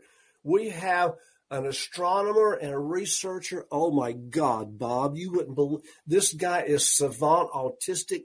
He learned cuneiform. He, he learned Syriac. He learned the, to read the clay cuneiform tablets, to decipher star names out of it, and found and found stuff that Zechariah Sitchin couldn't even dream of. Mm-hmm. Learned how to write that, read that language for the star. Learned Hindi. I just we, we got it going on with, with, but it's just exciting. But you know what's really exciting is to see somebody go on our program, type in their birth sky, and read what it says about who Jesus has called you to be, and all it is is which part of Him He called you to manifest. Wow. Wow. I was just, I was just telling so about that. No. I tell you why it's so simple, okay? Because when God created man, right, He created him in His own image, right? Correct. When God created you, what did He see? He saw His image. Well, how is His image portrayed now? Through Jesus Christ, who is the glory of God, Psalm nineteen one. I know I sound like I'm a I'm a trial lawyer, but the evidence is here, and it demands that we that we realize that the day and year of our birth was very significant. You were not stuck in the middle of the Dark Ages. We were called by God to be where we are now, according to our destiny. And so, you know, yeah, I tell you. So go to my website, L M C I dot org. And, and click on Christological Astronomy. You won't get demonized, I swear. No. Oh, no. This no, it's, oil. no, it's safe. I'll attest to that. It's very safe. no, it's, but anyhow, I've had it, whatever. But um, if you're that squeamish, you wouldn't be on this program anyway. No. But mm. anyway, um, and just go to the Christological Astronomy section, click on the birth sky. You'll have to register on the website, and we won't sell your information to Iran, you know, and uh, we'll send you, and you can go on and you can do as many level ones as you want, and you'll love it because it will confirm so many things that you've thought about others or that you've known about yourself. And um, it's pretty neat stuff. And I, I, I'm just how I'm just thankful to be in the game, but God, this is really cool stuff. Mm-hmm. That's I, travel, cool. I mean, I travel around the world teaching on healing and casting out demons.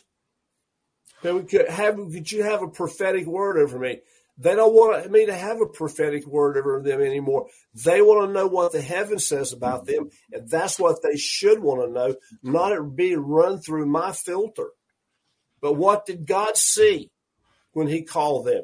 Let's cut through the mud, the blood, and the beer. What did He see when He saw, when He created you? He saw the portion of Jesus that He predestinated you to be, and you will become that. That's incredible. You will I become love that. that. You know, um, you know, Dale, uh, my testimony is, you know, I was born on April eleventh, and eleven is all over my ministry. You know, just things like that, you know. And the other thing, too, I think there's also the same dynamic. You can find it in the Bible codes, too.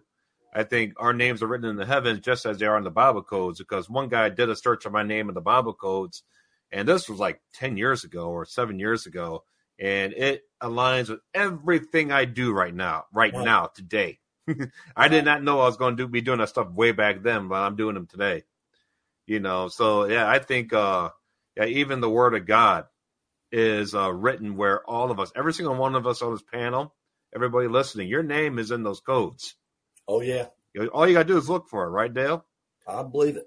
And, uh, and that, that that website of yours, that's I'm going to check that out. That's uh, he's at L M C I dot org. L, M is in mom, C is in cat, I dot org, right? Right. Okay. Liberating Ministries, Liberating Ministries, Christ International dot org. All right. Very good. Hey, by the way, guys, I've got a Christological Astronomy YouTube channel that is just beaming with great insight on all the comments um, that's been through here recently and the significance of them. But one of the things that really cries out to me, Bob, especially, is, and I'm talking about Bob Barber here, I'm talking relative to your D V Ds and stuff, is justice.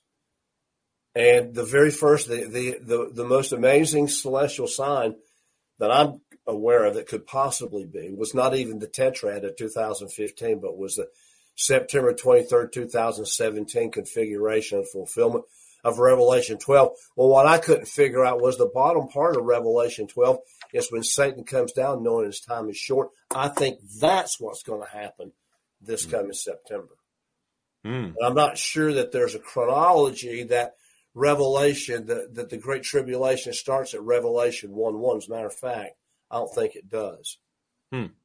But, hmm. I, I, you know, that. But anyhow, something else, too, just talking about this. And, of course, we've all are tribulation freaks. But, you know, you know, it's Jesus is the one. He's the one that, that prevails to open the seals. He doesn't. The devil doesn't send those four horsemen. Mm-hmm. Yeah. Jesus. What's the deal with this? Well, I mm-hmm. think that the whole picture of the Great Tribulation, we need to remember that this is Almighty God, our Father, Abba Yahweh, purging the world for its unbelief and its audacious behavior and for rejecting his son and cleaning up the world before he turns it over to Jesus to rule over it for a thousand years. He's going to kill a lot of the bad guys, most of them, mm-hmm. most of them. So it's going to be a bloody, it, hey, look, the thousand-year reign with Jesus is not going to be bloodless. Yeah. It's going to be ruled with a rod of iron. And and I'm just, but I, I believe firmly that end times is all about God cleaning up the world to get it ready for Jesus in the next kingdom. Right. Well, he has to purge everything. He has basically as a demo of the world, a demolition, so that way he refurbishes it, and that way it's renovated for the Messiah to come. He prepares the world for the Messiah, and that's what's happening. And it's like when, when somebody renovates your house, do you stay in the house while they renovate it? No, you move out.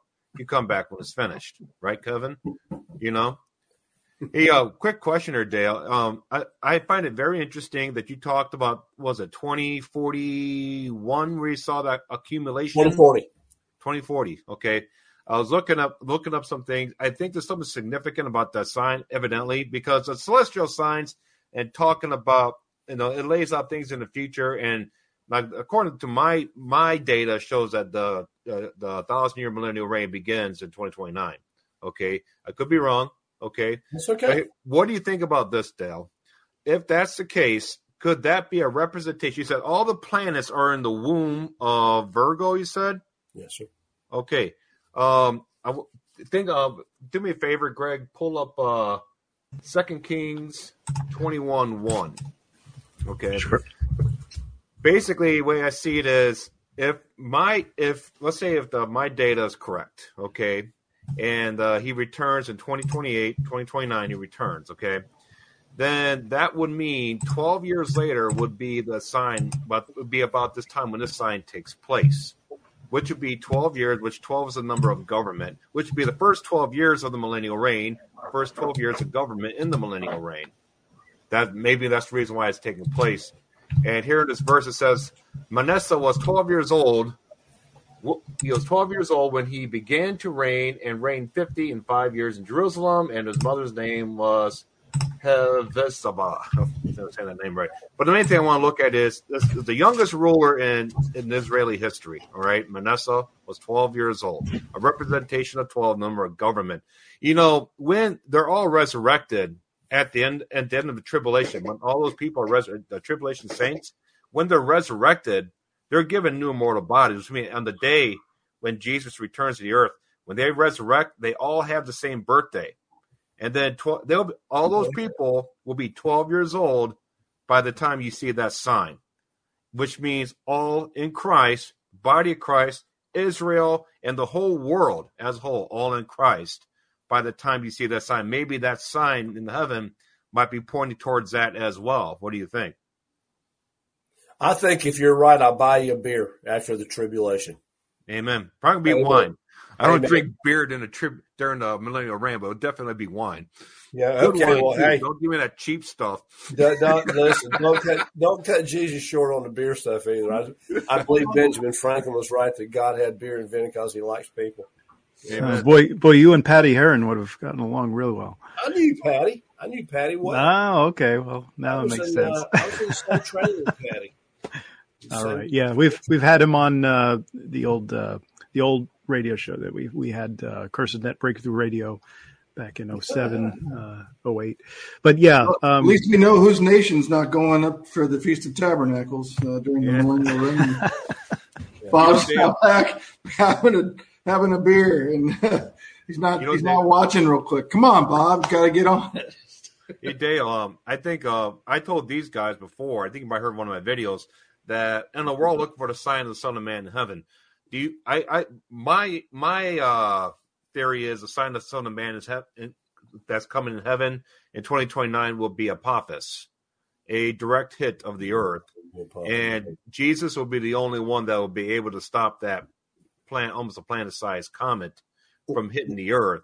When the when the false Christ and the false prophet, they couldn't do nothing to stop it, but Jesus will stop in front of the whole world, which will play its part in showing everybody on earth, hey, this is truly God in the flesh. He's here. This is the real Messiah. And at that point, every knee shall bow. You know. Well, here, here. Let me let me throw this possibility into the mix, Bob. Okay. That is, and I asked the Lord about this, so you'll have to determine if I really heard from Him, or if it was just an echo in my mind. You know, mm-hmm. like Simon Garfunkel singing about. Only the echo in my mind. Or is that Neil Diamond? Um, but anyway, um, I said, Lord, what is Planet X about? Because he's told me, he said, there's nothing negative in the heavens. It's all about me. Mm-hmm. I said, well, what is Planet X about? He goes, Planet X, the Christology of Planet X is my judgment. Wow. And he said, and my judgment is purifying and cleansing, and it's not to be feared if you are holy. Mm. So, that speaks that speaks volumes. It does, doesn't it? I mean, and so I have I recently did a teaching, just released it on um, on Planet X, and then on uh, I did it in two parts. And the second part was be millennial minded, not tribulation focused. Mm-hmm. Absolutely. I mean, you know, every, everybody that's ever lived, nobody's gone through the tribulation yet. But if they were millennial minded, they're in good shape because they prepare for the right thing, not the tribulation. Right. So, and, and believers nowadays, we are prepared with the indwelling Holy Spirit that indwells within us, that changes us at the day of the rapture resurrection, according to Romans eight, verses ten and eleven, where it changes us from the inside. That's a mechanism, the changing mechanism that's planted in all of us. If that if that's not in you, nothing's changing you when that trumpet goes off, folks. But how do you come to that point? How do you receive the Holy Spirit? You believe in Jesus' finished works at the cross for your salvation, First Corinthians fifteen, one through four. Right? Ephesians two, eight, nine. We are not saved by grace. We, we are not. We, we are saved by grace through faith, not of works, lest any man should boast. Okay? It's a gift of God. Okay? So, long as people out there, as long as you believe that it's Jesus' works alone that will save you, and your works have nothing to do with it. It's your faith that comes from your spirit. That's why your spirit gets sealed first, according to Ephesians four thirty. Faith comes from within. Okay? Jesus constantly makes uh, parallels about that, how faith comes from within. The water, the springs that come up from your, from your belly, from your spirit, from your core. Okay? It's all about your spirit right now. Your flesh, and like you were saying before in the beginning, Dale, we've all we all went down that road, man. You know, even still to today, we're still fighting off our sins still. But our flesh, the Bible says that the wages of sin is death. And I deal with death every day. I'm getting older. You know, I almost dealt with it back in October last year, according to Bob. You know, we deal with death right now. We deal with sickness. Why? Because we sin. Our flesh has not been addressed yet. Our spirit has. That's why when we die, our spirit goes to heaven.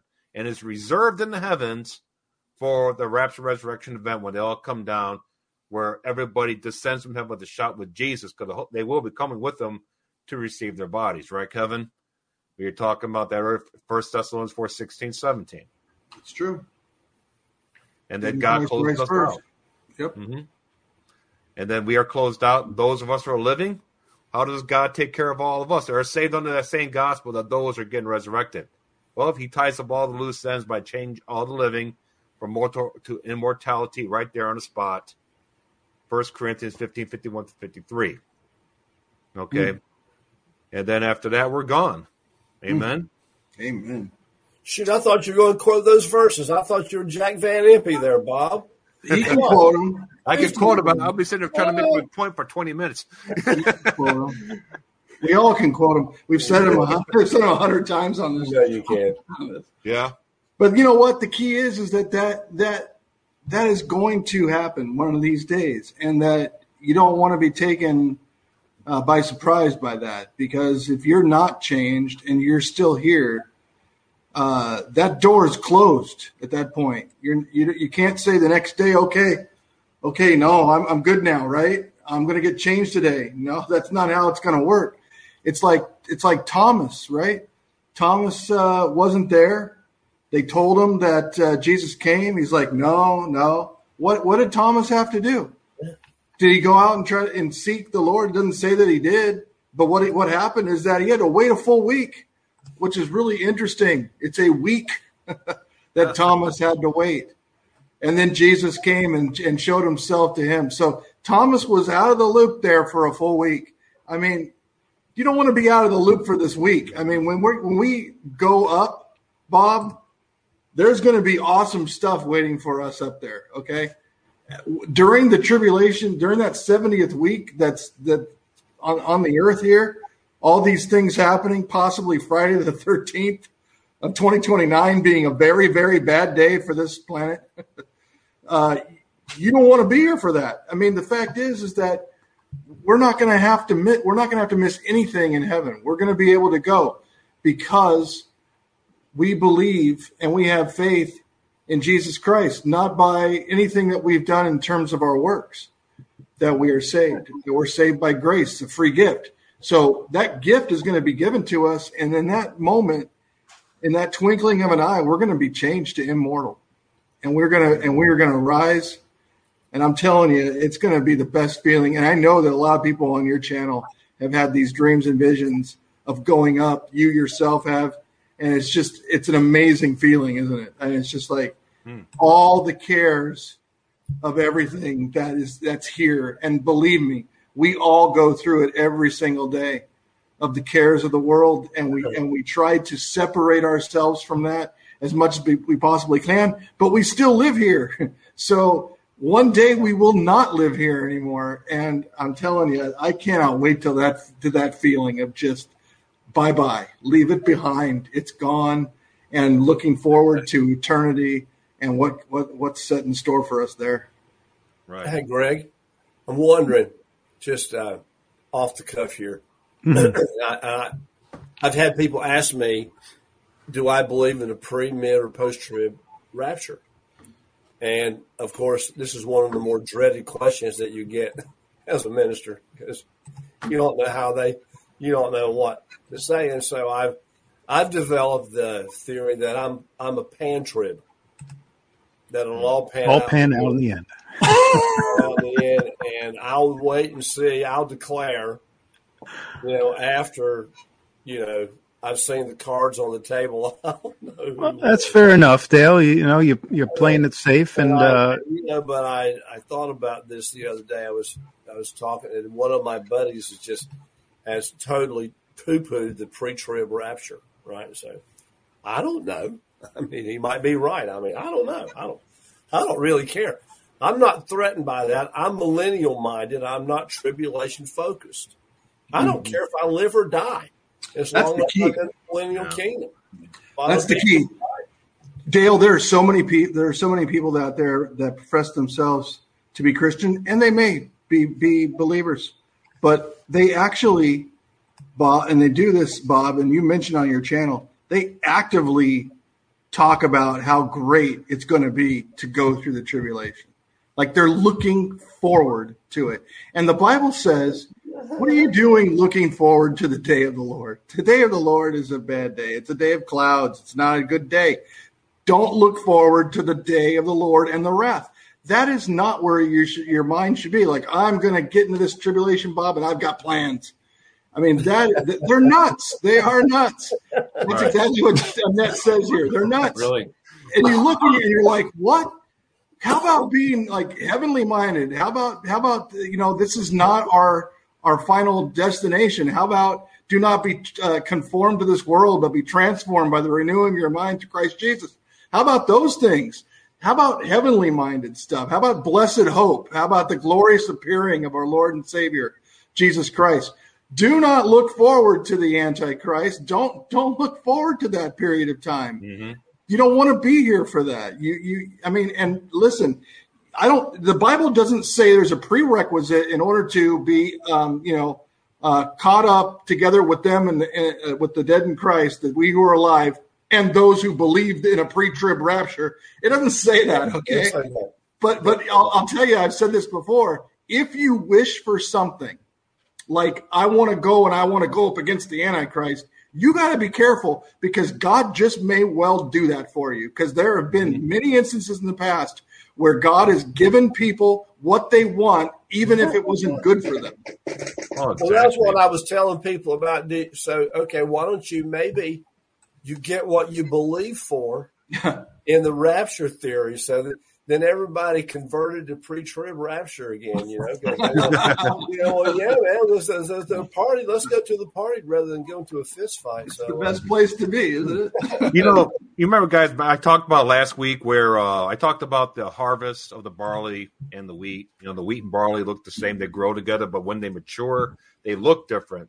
You know, and the barley has a nice soft shell. We are accepting of the Lord. You know, we're not hard-nosed, okay?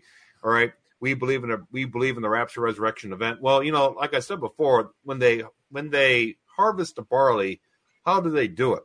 First of all, the barley is thrown up into the air. The wind hits it, blows the chaff, which represents our sin, okay, and it cleans the barley. Well, of course, the wind meaning ruach, ruach hakodesh, the Holy Spirit, wind, okay. And the thing is, the chaff is caught up into the air. The chaff has to go into the air and get changed mm. before it's harvested. Now, what happens to the wheat? It stays on the ground, stays here on earth, left behind. It goes underneath a tribulum board, all right, that one man stands on, the Antichrist, that's pulled by a beast, a bull ox, the beast system powered by the beast, and they get crushed. The wheat gets crushed. The hard shell gets crushed. Now, you're talking about these folks, I want to go against the Antichrist. I'm going to show them what I'm made of. You know, the Bible says specifically in the book of Revelation that he will overcome the saints. Yeah, he overcomes the saints. Yeah. If he will overcome, he will overcome you convincingly. There it is. Greg's right on. Look at this. Greg's like, bang. Yeah. You will, the, the Antichrist is going to railroad you. Yeah. You're going to be a joke. Yeah. If it won't even be the Antichrist, he'll send some low life to take care of you. He'll never know who you are. Okay, that's so true. you know, you know, I like what uh, I like. There's not going to be that many people left to rapture at the end if that's the case. We'll just put it. Yeah, seriously. Yeah. that that alone kind of, kind of. That that takes care of the post trib pretty much. Yeah, it's like you know, either, either way. I mean, right. look at look at the wrath comes before Christ returns again, right? To the to, to rule and reign. Uh, so we are not uh, prescribed to wrath. And the and the Antichrist has the authority to overcome them, to overcome the saints. So who's left, Greg? Well, who who's the we who were alive and remain uh, at, at that point? Uh, doesn't no. doesn't feel like yeah. that there is uh, too many of those. So yeah, it and and, and also the, the mid trib thing. It just doesn't. It's like, where do you draw the line of where the the persecuted ones? And Bob, you've mentioned this a bunch of times. What about the ones who are calling for the uh, the avenging of the blood of, of those who are martyred? Uh, that's different than what we call out for, isn't it? So when does that line get crossed? I mean, it, it, it, you cannot have the one before the other. You can't. We cannot say, you know, wh- when are you going to do this? Oh, your fellow brethren must be killed for uh, for another season. That has to happen after the rapture. That that's right, why the right. fifth seal is is there after the rapture. It it just it just makes so much sense. We believe the time of time of Jacob's trouble is just that, the time of Jacob's trouble. It's. Specifically you know, for exactly. Yeah. I mean, when when the, when when the Ezekiel war happens, God's like, "These are my people, Israel." I mean, it's not he's not saying these are the believers of of, of Jesus.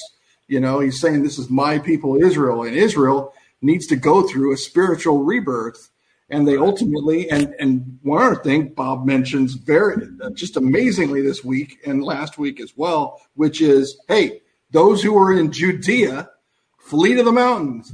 Why would you need to flee if you have all kinds of protection? For the first you know, time in what, sixty, sixty-five years, sixty-six years, sixty-five years, they don't have protection now in Judea. No, no. And, you know, I love what you said there, what said there, Kevin. Um, you know, I did this video a long time ago about the multitudes, study of the multitudes. And there are three different multitudes mentioned in the book of Revelation. Revelation five nine, there's a multitude in heaven that are observe, that are, uh, observing the opening of the seven seals. And then there's a multitude that's that's a, oh, that's a multitude that's before God's throne. And mm-hmm. then there's a multitude that gathers under the altar right. during those seals. Martyr. Yeah, and that happens during the first three and a half years because that's where the the, the, the four horsemen come in, horse of war, famine, everything, death. Okay, they help fill that place under the altar with all the deaths, okay? Mm-hmm. And then they're crying out, revenge our blood, revenge our blood. Like you said, the Bible says, yeah, wait for this certain number to be complete. And then right. once the number is complete, then I will avenge your blood. And then what happens? At three and a half years in, the, it's done, and then the seventh seal is open three and a half years in, going for the second three and a half years, and that's mm-hmm. when God avenges the blood of those who were killed during the first three and a half years, those under the altar. But we go back to Revelation, and that's Revelation six nine. But go right. back one chapter earlier, five nine. Who's those people standing before the throne? They're the ones who came out of the Great Tribulation. Yeah, it's the body of Christ that got raptured before the tribulation began. That's mm. the crowd standing before the throne, watching the seven seals get opened, watching those people dying and gathering. Ah, yes, in five nine. Correct. You know what I'm saying? Yep. And then, of course, seven nine, you have a gathering of both of those multitudes together exactly. at the end. So, exactly. Yep, chapter six are those. It says, you know, who's this great multitude? Uh, it says later on, who's this great multitude? Well, they're the ones who came out of the Great Tribulation. And before that, though, is was when pe- think people are witnessing um, the, the opening of the seals. Well, those people are us. And then after that, in seven nine here, you've got a great multitude, um, and they're clothed in white robes. And guess what? They're resurrected, and they rule and reign as priests and and, and uh, rulers at the in the millennium. So they're they're resurrected just prior to the millennium. Is exactly what it what, what it says. I think it's in Revelation nineteen or twenty that it says that. So. Right. There are different groups of people that get resurrected at different times for different purposes, and they're calling out different things, and they're singing different songs, and they're doing all kinds of different things. People like to lump all these groups into one, but in fact, um, it's it, it, people are, are are martyred, and they go through different things during different periods of time. Yeah. And when that crowd, Revelation five nine, what did it say? You have was it what's that narrative going on there? Is saying, we, you have redeemed us from the earth. Right. Hooray, you have redeemed us, Lord. That's I'm what we're going to be saying. Go, hey, when are you going to avenge my blood? Oh, no. Bob, you weren't killed. You were raptured. Yeah. Oh, no. Okay. You got nothing to complain about, all Bob. Right. So you, you don't have to avenge my blood, but who's, right. a, who's calling for the avenging of their blood? All those getting killed in the first three and a half years of the seven-year tribulation. Right. And then their blood, blood gets avenged when God opens the first four, when God uh, lets loose the first four trumpets. Yeah. Okay. And well, that's how everyone gets avenged. Yeah, guys, I want to get back to Doc. I want to get back to Doctor Dale while we have five more minutes sure. left. I, I, you know, listen, we can, we have, we have plenty of up times that you can go to that we are talking about the same thing. so, yeah, but while we have our guest on, um, I'm going to say that uh, Doctor Dale, even for those people who may not even believe in uh, pre-trib rapture, people who are a pan-trib, as you stated. Listen, there's no guarantee for tomorrow, right? For either either any one of us, right? We've gone over this too. It doesn't mean that we're going to be making it up to that point too. There, you know, there are people who will come on here and and see this and be waiting for the rapture, and yet it might be too late. You don't want it to be too late to come to Christ. That's right. None of us want you, you know, we want you to know the Lord. You know, we don't want you being focused on so much the rapture. We don't want you, you know, this is the things we've discussed on this, uh, on this broadcast. But the main thing is keeping the main thing the main thing, Jesus Christ, right? And what he's done for us on that cross at Calvary. Exactly. Yeah. We we we might not, that person who's listening or watches on a recording may not have the next day to see a rapture right. take place. Yeah. Sure. Don't forget that, folks. Don't forget that. That's why this is so crucial that you get to know the Lord today. Make Jesus Christ your Lord and Savior. You know. Also, Greg, we've had a real cheap grace preached to the church. And one of the things that God wants is God wants a holy sacrifice, wholly acceptable unto him. And I've lived my life before in sin. And I know that sin hardens your heart. And it, there's a deceitfulness of sin that is the lies that's wrapped with it that causes you to rationalize to continue to keep doing it. Well, you know what? The only word usage is that's used three times in a row is holy, holy, holy in the Bible. And I would just, I would beg you in the name of Jesus for your sake, for the sake of your soul, et cetera, but to press into holiness. This is this is what we need to preach, and um, you know, you you don't have holiness unless you have the fear of God. That's right. And I I was asked by a young man in India a number of years ago what I thought the number one problem in America was, and I said it's the lack of the fear of God. And he said, "Well, what do you think is the solution?" I said, "I don't want to tell you." He said, "Tell me anyway." I said, "Well, if there's a solution to America, I think it's the failure of the power grid, where we'll all lose all of our creature comforts and find out what's really important to us." I'm not saying that prophetically. I'm just saying that relative to um, understanding where we are, what we've got to go through, how we're living. I had a twenty-six-year-old man call me on the phone today. I just wept at the depth of his commitment, his love for Jesus Christ. I'm just going, oh, God, thank you, Lord, that there's people like that still around here. So, amen, and I'm thankful for that, too. So yeah. I thank you guys for allowing me to unpack my goods tonight. And incidentally, um, for everybody that's listening and you guys as well, go to the L M C I website. There it is in the lower thirds. And go to the Christological Astronomy section, click on a birth sky. There's also data there. Do it. it's, it's really, really good. Yeah. Um, you'll see it's, it's fun. And it was written to be evangelical. It's not written to take your money. They want your money. Yeah. Anymore, they want your hat, Kevin. Ah, uh, you don't want Kevin's hat. No. No. Okay. Anyway, it's been great having you, Dale. Thanks for taking yes. the time to join us tonight. Thank you so much. It, what a blessing. Yeah. Wow. Amen. Been a privilege you made with us, brother. Thank you guys so much. Thank you. Yeah. All right. So, uh, Lord willing, we will see you back next week, next Tuesday. And uh, we thank all of you for joining, participating. Um, God bless you all. And, um, keep looking up. Lord be with you. In Jesus' name.